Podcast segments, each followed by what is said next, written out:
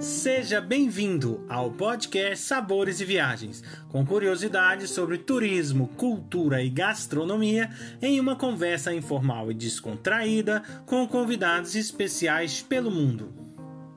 A apresentação deste podcast fica por conta de Victor Barros e Guilherme Boeste, diretores do Cooking em Portugal. Hoje a nossa convidada é Sol Grangerat, ela é da França e está conosco para falar sobre a gastronomia francesa. Olá, Sol, como vai você? Tudo bem? Olá, Guilherme, tudo bem? E você? Tudo em ordem. Então, Sol, para começar, eu gostaria que você, por favor, falasse um pouquinho sobre a sua história, sobre o local que você vive e o que você faz hoje na França. Tá certo. Bom, é, eu sou uh, franco-brasileira, eu vivo aqui em Paris, vivo na França, vai fazer em torno de 16 anos. E eu sou formada aqui, eu fiz curso superior de turismo e de guia de turismo, né? E tem a carteira eh, de guia conferencista, que foi concedido pela Secretaria de Turismo e Cultura da França desde o ano de 2012. Então, eu trabalho como guia, né? Eu faço visitas, eu proponho visitas à descoberta de Paris e os arredores de Paris e o interior da França. Descobrir e redescobrir também. Para quem já veio aqui uma primeira vez, vem uma segunda, terceira, e aí vai redescobrindo, vai vendo regiões diferentes, né? E nesse redescobrir aí, né, e descobrir a França e essas regiões todas, fala um pouquinho para nós aí sobre sobre as sobre a gastronomia, né? O que que você é, é, que você foi aprendendo, né? Foi se envolvendo aí há muitos anos está aí, né? Com certeza se envolvendo aí com essa parte gastronômica, né? No dia a uhum. dia mesmo que é, o, o, brasileiro quando chega aqui, primeiro, quando ele me liga lá do Brasil, ele fala assim: eu vou visitar a França. Aí quando você pensa visitar a França, logo é automático, né? Logo você vai pensar em quê? Na cozinha francesa, né? E, e aí eles vêm assim numa expectativa de, de conhecer é, a cozinha francesa, que ela é conhecida mundialmente, ela é famosa mundialmente pela, pela sua qualidade, pela diversidade dela, né?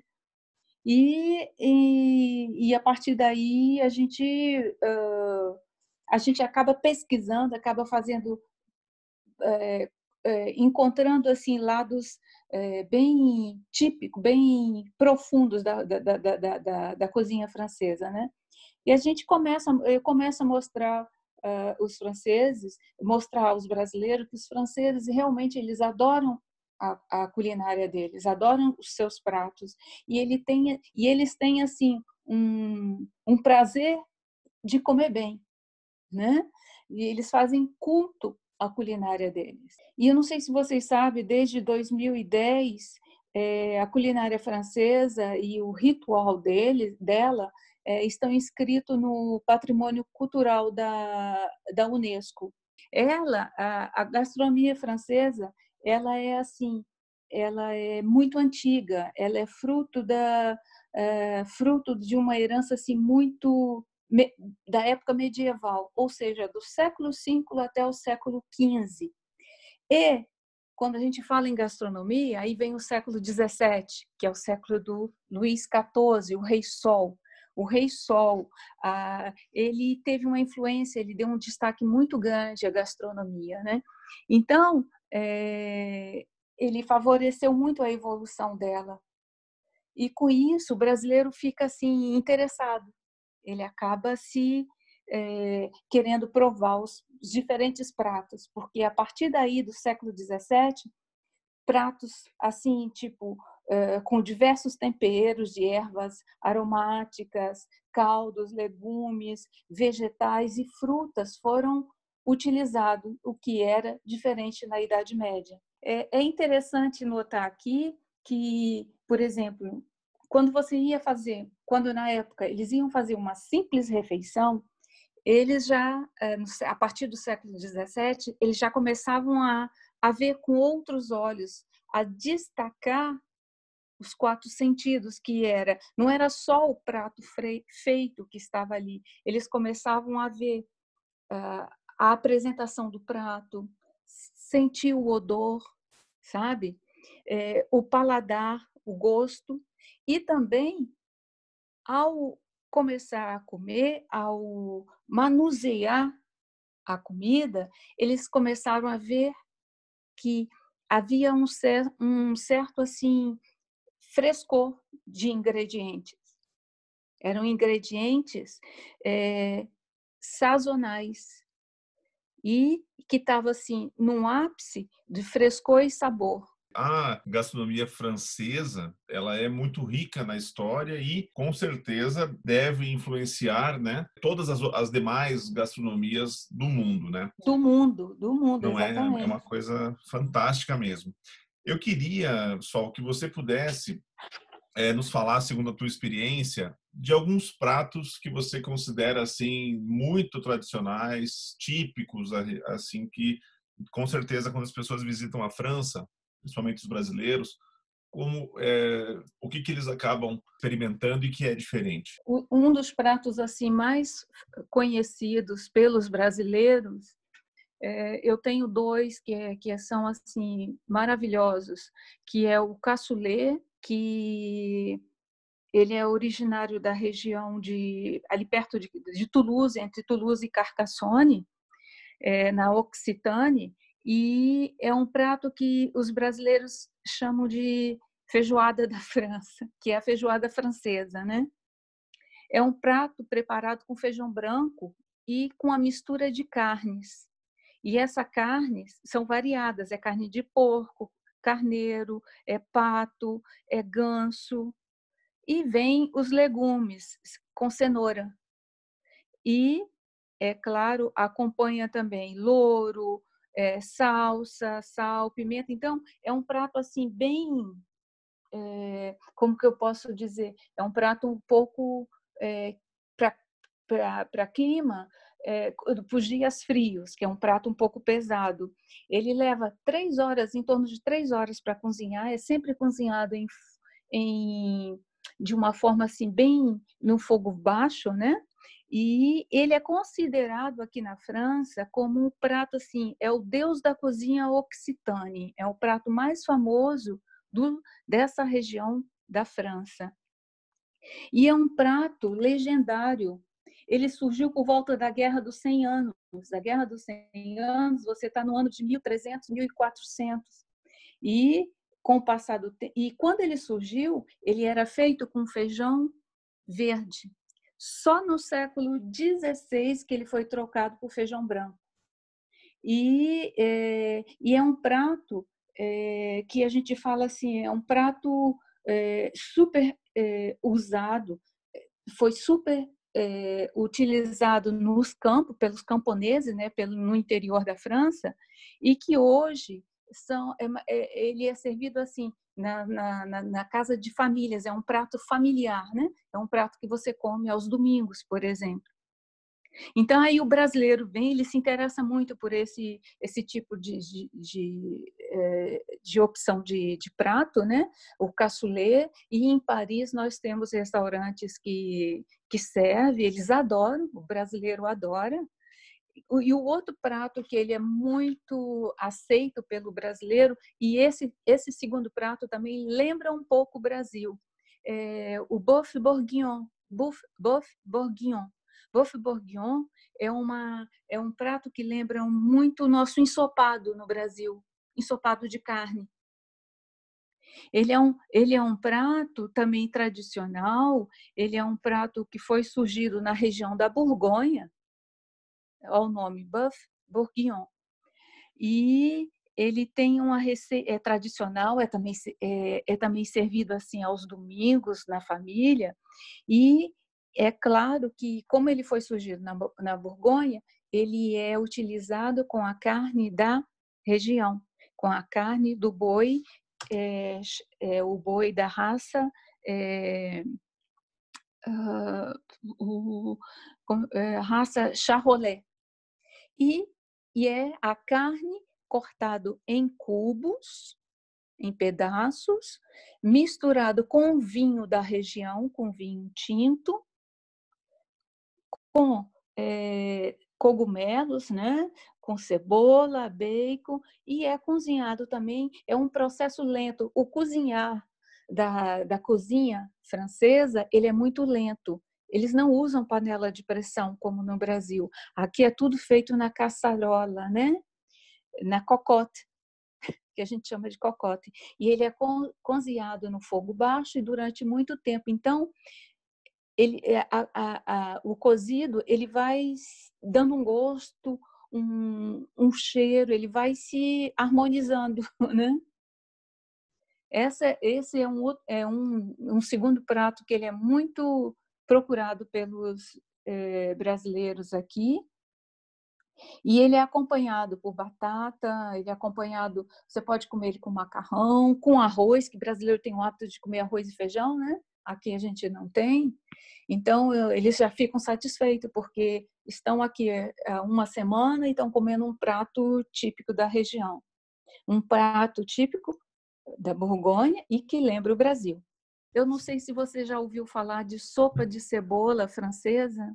Esse também é um outro prato que brasileiro, às vezes eu fico assim até sem saber o que dizer. O brasileiro em pleno verão aqui no mês de julho, eles querem comer sopa de cebola, tomar sopa de cebola é impossível. Mas eles vêm com isso, eu quero tomar sopa de cebola e a gente tem que descobrir um restaurante que de boa qualidade que possa servir. A sopa de cebola é até engraçado porque é, alguns livros dizem que, elas, quem, que quem inventou foi o Luís XV. Luís XV é século XVII também, né? Logo ele assumiu no lugar do Luís XIV. Então a história conta que o Luís XV ele estava caçando e ele parou no pavilhão de caça. Quando chegou lá não tinha comida, não tinha nada. Tinha um monte de cebola, tinha champanhe tinha caldo, tinha carne. Aí o que, que ele fez? Ele fez um caldo de carne, botou a cebola, botou champanhe, fez uma mistura e surgiu a sopa de cebola, que ficou famosa por todo, desde a época do século 17 até hoje. E com pão seco, e misturou o pão seco.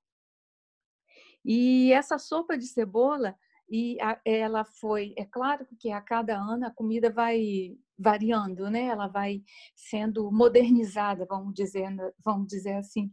Aí foi foi acrescentada queijo. Hoje você come uma boa sopa, toma uma boa sopa de cebola com queijo gruyère, emmental, com pão. Eles colocam pão, salsa, é, sal, tomilho e e, é, e muita cebola, né? Isso tá, é, é, é um prato que é bastante procurado pelos brasileiros. Você conhecer a história dos pratos, né? E até assim o porquê dessa né, a tão consagrada cozinha francesa, né? Nós falamos com chefes do mundo todo e ele sempre fala das técnicas né, da gastronomia francesa. Então é muito interessante isso ver essa riqueza né, nessa explicação aí um pouco sobre né, essa parte histórica e passando por esses pratos todos que são os pratos aí realmente é, todo mundo que vai para a França já né é, já vai quer pensando. saber um pouquinho dele é. Né? já vai pensando agora é, tem alguns que alguns brasileiros que são assim bem mais é, vamos dizer modernos que já encara já aceita comer um pouquinho de escargot nem todos gostam. A gente, a gente até observa, analisa o cliente na hora que recebe, porque tem alguns que realmente não querem nem ver o caracol. E tem outros não, que adoram uh, experimentar novidades, né? Aí a gente leva em restaurante, apresenta o escargot, que o escargot é, é, é um caracol que eles uh, criam, né? Ele é criado para isso e, e, ele é feito à base de manteiga perfumadas é, com ervas aromáticas e alho. É um clássico da, da, da cozinha francesa também. E ele é servido como é servido como uma entrada, né? Ou como um aperitivo também. E, é, e tem uma boa aceitação para, é, para o turista que vem em busca assim de uh, novidade, né? De sair um pouco da, da comida tradicional. E depois tem o foie gras, que também é muito aceito, todo mundo conhece, né? Vocês gostam? Todo mundo adora, não? Que é o fígado do pato ou do ganso, né? Que é, é. também é, que é também bem aceito pelo pelo brasileiro, mas o brasileiro que que é, que está procurando assim conhecer pratos realmente diferentes, não o tradicional porque nem todo mundo gosta de comer o fígado do pato de ganso que foi engordado, né? E aí existe uma certa é, desconfiança, eles olham assim com não com um olhar muito positivo. Quais são os, acompanha os acompanhamentos, não? Quais são as bebidas, né? Além, claro, do, do vinho e tal, mas que acompanha a maior parte desses pratos, né? Que você passou aí para um conjunto de pratos, né? Que com certeza ele deve fazer alguma variação aí na, na escolha da, das bebidas, né? Dos vinhos, né? Ou champanhe, ou enfim. É, normalmente, é, nos restaurantes, é, na, nas, nas reuniões de família, o francês, em geral, ele toma vinho, né? Então, é, o vinho, é, o vinho, ele é, é, é, um, ele é um acompanhamento do prato, ele faz, ele equilibra, né? O gosto da, da sua escolha da comida, então ele, ele casa com o prato e é, com o que você vai escolher, né? Ah, então, quando você come carne, a carne vem sempre, é sempre indicado você tomar o vinho tinto. E, então, o bourguignon, você toma o vinho tinto, o cassoulet também. Agora, se você vai comer o peixe, o peixe, mariscos, é, mulha, você vai eh, tomar a, a opção é o vinho branco, né? E o francês usa a champanhe, toma bastante champanhe na uh, nos aperitivos, né? Quando você tem, vai antes de almoçar, você tem o aperitivo, é aquele encontro cordial em que você vai encontrar toda a família, os amigos, vão discutir, aí você toma champanhe, comemora, ou no final com a sobremesa.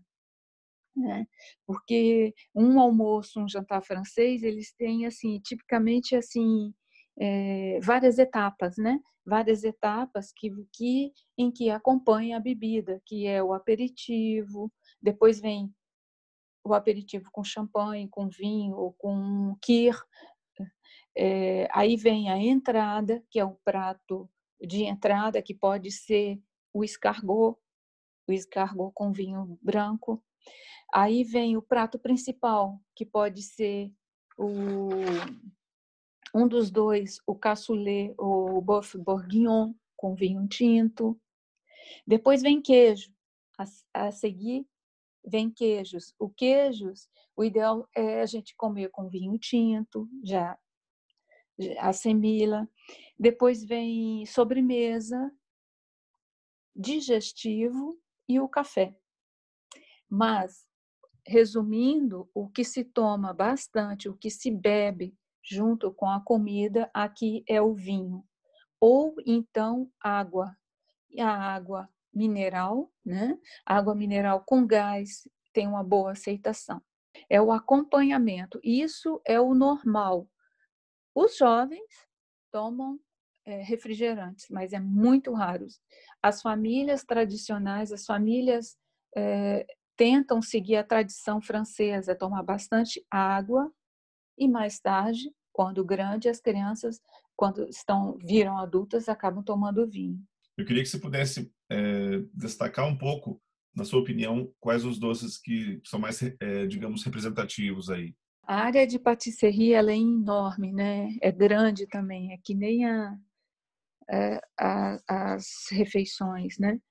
E na área de patisserie nós temos um, um doce muito famoso que é o millefeuille millefeuille, não sei se você conhece, é um doce, é, uma, é um doce é, milenar também, antigo, e, é, e ele é feito é, com creme, com creme de, de caramelo, de amanda, vanilha e com açúcar, é, com aquele açúcar branquinho, um açúcar bem, bem suave, ele é feito em camadas. É um, e é, é, um, é uma sobremesa assim muito, muito utilizadas no, uh, nas reuniões de final de semana. Uma outra sobremesa também famosa é a tarta tatã. O que, que é a tarta tatã? A tarta tatã é uma tarta de maçã. É uma tarta de maçã, só que essa tarta ela é cozinhada, quando a gente cozinha ela na forma, a maçã fica virada para o fundo da forma e a massa vem em cima. Então a maçã ela pega todo aquele caramelo, aquele sabor delicioso, delicioso da, da, da massa, né? E, e é uma é uma sobremesa que ela é servida ela é servida uh, desde a da, da, época desde a época do, do seu Raymond Bertillon uh, seu Raymond Bertillon ele foi o senhor que uh, surgiu com sorvetes em que os sorvetes fossem feitos não com leite, somente da fruta. E o Bertillon, ele fez sucesso e faz sucesso até hoje. Esses sorvetes, ele tem, tem a casa mítica dele na ilha, Ilhas Ilha Saint-Louis, no centro, bem centro, ao lado quase da Notre Dame. E lá ele também faz, a, lá também tem essa tarta tatin, que é servido. E é, os turistas brasileiros, quando aqui chegam, eles também querem experimentar essa torta, torta de maçã, e é, acabam é, indo até, até esse lugar mítico de Paris. Outro, outro doce típico daqui, eu não sei se você já viu falar do macarrão. Macarrão é, é um docinho que ele é feito de amêndoa, a massa é de amêndoa e com recheios variados. Esses recheios variados, ele pode ser café, chocolate, é, morango, é, caramelo. E, segundo a história dele, a origem dele é austríaca, porque ele veio com a Maria Antonieta, foi um doce que veio também com a Maria Antonieta. Antes foi com a Catarina de Médici. Catarina de Médici foi uma rainha do século XVI. Ela, veio, era, ela, ela era de origem italiana, ela chegou aqui, ela trouxe muita novidade da Itália, porque o século XVI era a época da, é, é, a época do Renascimento italiano, então muita coisa estava surgindo lá na gastronomia também e ela trouxe o doceiro dela particular e eles vieram com essa ideia, eles trouxeram esse macarrão, só que não tinha recheio. E com a Maria Antonieta, anos mais tarde, ela incluiu essa é, o cozinheiro dela incluiu de recheios e que hoje a gente encontra assim por toda Paris. É um doce maravilhoso. E um detalhe importante para vocês, que eu falo sempre para os brasileiros, que os doces daqui, todo mundo, todo brasileiro se apaixona. Ele se apaixona porque o doce, eu não sei se em Portugal também é assim, mas aqui o açúcar, ele não é da cana de açúcar. Ele é da beterraba. E aqui não. Aqui você senta, entra numa patisserie, senta, você fica ali quase uma hora tomando um cafezinho, né? Tomando uma champanhe, um aperitivo e degustando um docinho. Isso a gente mostra o turista e para o turista brasileiro, sabe? E eles saem daqui assim, é, assim eles ficam fascinados porque é uma, é uma novidade para eles, sabe? é uma nova forma de reconhecer, de valorizar também a patisserie francesa. Dá para fazer um tour gastronômico por toda a França, do norte, sul, leste, oeste, são completamente são são gastronomias completamente diferentes, gastronomias regionais, e isso é que faz o charme, né? É isso que faz a, a verdadeira cozinha, né? de qualquer país. Muito obrigado. Obrigado de mesmo. Nada. Um Vamos abraço para vocês. Obrigado também. Outro. Tudo de bom, viu? Muito obrigado, Sol Grande Gerard, por nos levar nesta viagem gastronômica e cultural incrível pela França. Convido a todos para o nosso próximo podcast Sabores e Viagens, com a presença especial da Silvana Mello, que irá nos falar sobre cultura e gastronomia da Alemanha. Acompanhe também todas as novidades que vêm por aí. Basta digitar Cooking Portugal nos canais do Instagram, Facebook e YouTube. Esperamos vocês!